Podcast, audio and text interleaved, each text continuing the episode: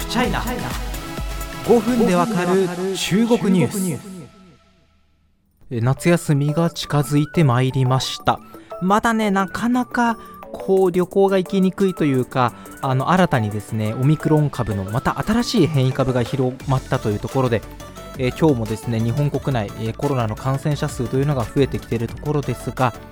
もうそろそろ旅行で遠出したいとお考えの皆様多いんじゃないでしょうか。私もです。海外行きたいなというふうに思います。特に行きたいのが私どこかというとあんまりこうバカンスっていうのが得意な人間ではなくてねあの休みの時もふとこう仕事のことが頭にこう復活してきてあーってなっちゃう本当にですねあの精神的に不器用な人間なんですけども海外に行けるならばえー、中国一帯一路のですね沿線国というところにぜひ行ってその現状を見てみたいと思います。はい今日のテーマは一帯一路でございます。あのアメリカのですね国務省が7月19日にですね、まあ、毎年1回発表してるんですけれども世界中の人身売買に関する報告書出しました。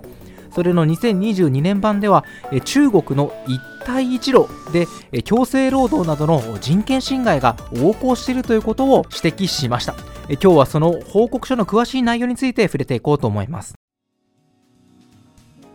ということで当たり前のようになんか一帯一路がみたいなお話をしちゃいましたがちょっとこれ、えー、とどういうものか、え、おさらいしておきましょう。一帯一路って何かっていうと習近平国家主席が2013年に提唱した巨大経済圏構想です。まあ、中国からですね2本のこう筋みたいなものがですねウィーンと伸びてヨーロッパの方へ伸びていくんですけど、まあ、あの北極海とかを入れて3本だっていう人もいるんですけども、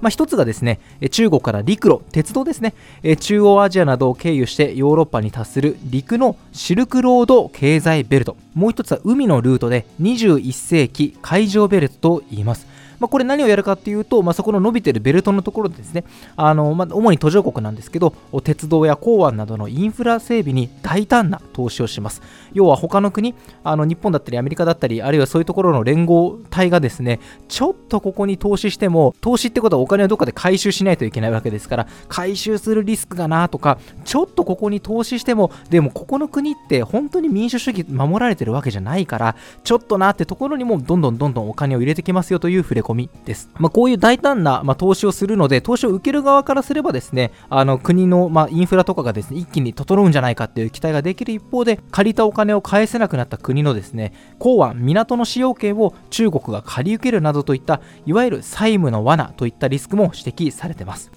ではこの一帯一路の対象国でどのような人権侵害があるのかアメリカ政府の報告書では具体的に騙されて借金付けにされたり恣意的に賃金を差し押さえられたりするほかパスポートの没収や身体的な暴力なども起きているんだというふうに指摘しています。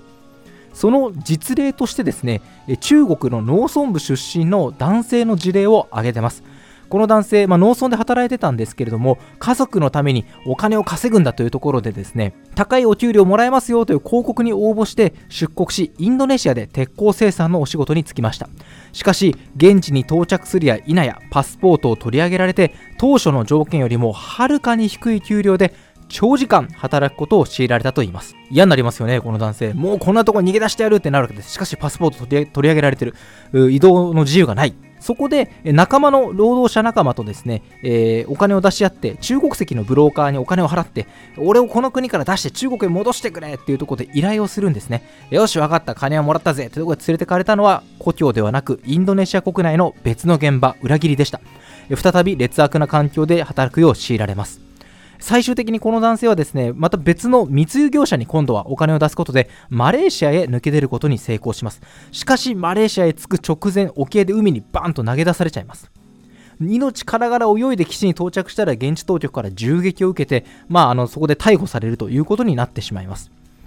これはあまりにひどい例というかですね、こんななんか、あの、フィクションみたいなひどい例があっていいのかというふうに思いますけれども、アメリカ政府の報告書はこの男性の例について、一帯一路に参加する数十の国々では珍しいことではないと評価しています。またインフラ整備などの工事現場そのものだけではなくてそういう工事の着工とかがされてたくさん労働者集まってきますよね。そうするとその周辺で売買春、まあ、性的売買性的人身売買ですね。とか児童を対象にした強制労働それに搾取的な結婚が増加する傾向にあるとも指摘しています。はい、こうした一帯一路あのインフラ投資をする中国の国際的な影響力を増す等々でですね、まあ、世界中で非常に警戒されました。でそして中国が作ったですね AIIB アジアインフラ投資銀行というのもこの一帯一路のためじゃないかみたいな感じでですねいろいろ警戒されました、まあ、実際に細かい数字等を見てみるとですね AIIB だけじゃなくて中国の他の,、まあ、あの銀行もですね多数関与していることがわかるんですけれども